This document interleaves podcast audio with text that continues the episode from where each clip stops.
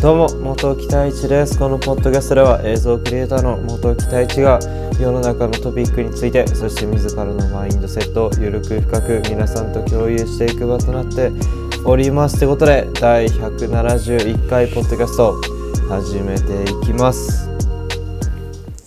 いきなり豆知識なんですけども。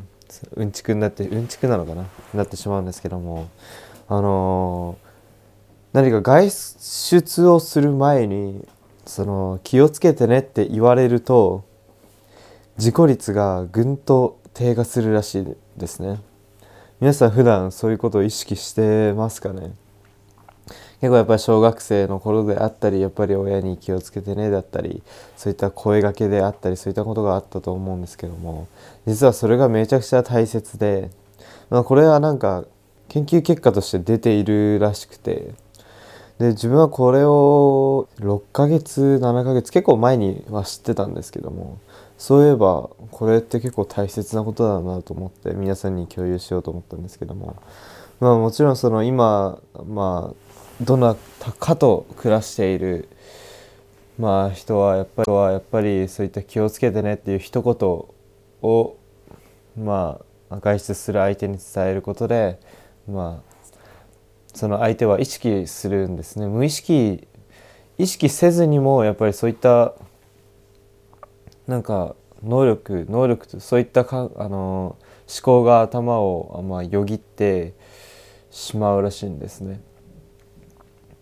きっとあの気をつけてねって言われても「はい行ってきます」っていう感じで、まあ、流すと思うんですけどもその気をつけての一言が、まあ、相手の耳に入るだけでもすごく大きいらしいですね。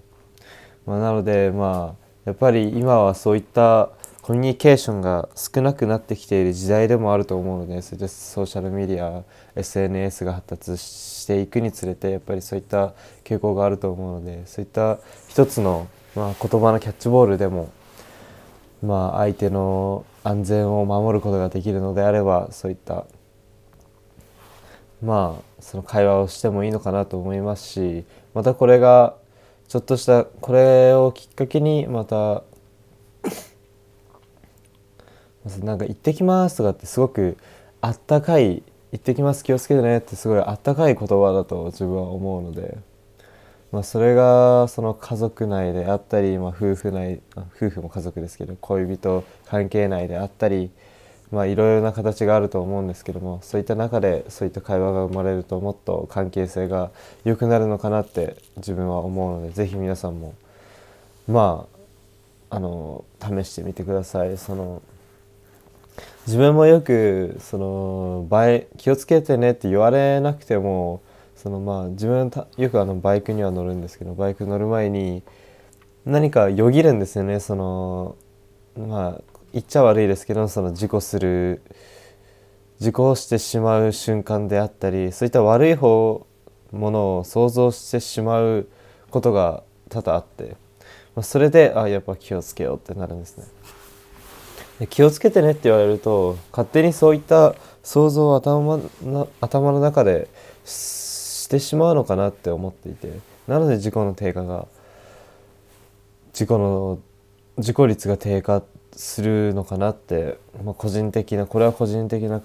見解なので、まあ、合ってる合ってないはあると思うんですけども、まあ、なので、まあ、とにかくそういった言葉は大切ということで皆さんも是非まあ一緒に住んでいる方であったりそうまあそういったまあ皆さんも是非一緒に住んでいる相手にそういった言葉をかけてあげてくださいということで、まあ、第171回ポッドキャスト始めていくんですけども、まあ、本日のテーマは「幸せを自ら作り出せ」っていうテーマについてお話ししていこうかなと思っております。でこのテーマは昨日公開した YouTube に沿っているんですけども皆さん見ていただけましたでしょうか、まあ、まだ見ていない方は YouTube にぜひあの昨日公開したので見てほしいんですけども結構自分の中でもその自信作というか面白い映像ができたなと思っていて、まあ、皆さんには是非見てもらいたいですし、まあ、最後の方にも自分のメッセージが込められている部分もあるのでそこも少し、まあ、皆さんには知って聞いていただきたいなと思っているんですけども今回そのまあ自分の友人とまたその一人のあの女性の方にあのナレーションを、まあ、お願いしてあ英語のナレーションですね、まあ、女性の英語っていうものが必要だったので、まあ、女性のナレーションを、まあ、一人のフィリピンの方なんですけどもその方にお願いして、まあ、いいよっていうことでやってくれたんですけども。まあなのでそういったこともあってすごく映像のクオリティというのがぐんと上がったのかなと個人的には思っているので、まあ、自分以外のナレーションを、まあ、映像に入れたのは初めてだったのでまた新しい形で面白かったなって個人的には思いますね。なのでぜひ見てください。でその先ほど言った最後の方にメッセージが込められていると皆さんにはお伝えしたんですけども。そのメッセージがまああの まあ直接幸せは自ら作り出せとは言ってはいないんですけどもまあそこに関することをまあお伝えしていて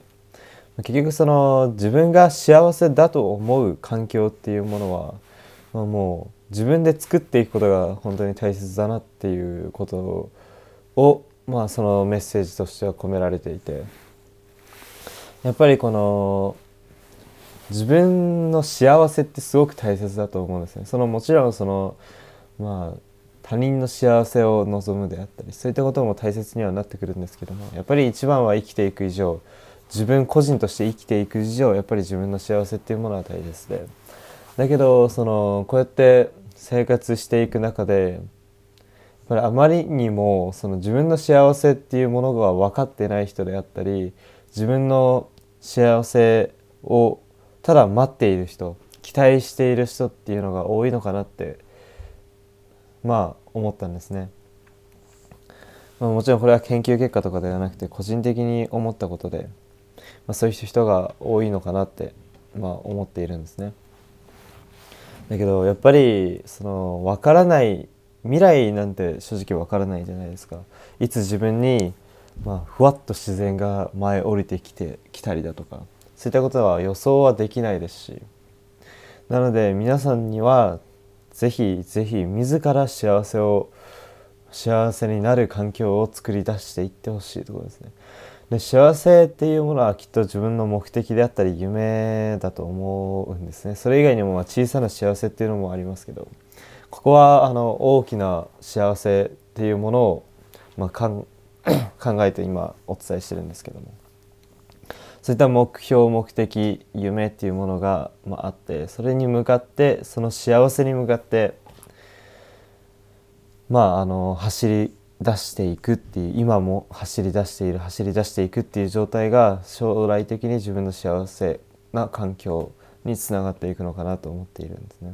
やっぱりその中にはもちろん辛いことももちろん出てくるとは思うんですけども全ての人生にその全て幸せな人生っていうものはもう少ないというかないと思いますし全てが幸せっていうものはその人自体その幸せっていうことに気づいてないと思うんですよね。苦しみっていう辛さがあるからこそその幸せっていうものがあるとは思っているので、まあ、なので辛いことは確実にどんな人生を歩んだとしてもまああると思います。まあ、なのでその辛いことが、まあ、自分のなんか目的のため目標のため夢のためっていうならばまだ耐えられると思うんですね。まあ、何にもそのない線路の上を歩きながらそこに途中で辛いことがあるともっとただただ辛いだけだと思うんでなので、まあ、自分のその幸せっていうものを考えてそのそれを作れる環境っていうものを自ら掴み取っていく作っていくことがすごく大切だなって思ってます。そのアップルの創業者の方を皆さんご存知ではないですかね？どうなんですかね？まあいるんですけども創業者の方がまあ、言ってた言葉なんですけども自分は富を得たが周りには誰もいなかったと最後に言っているんですね。で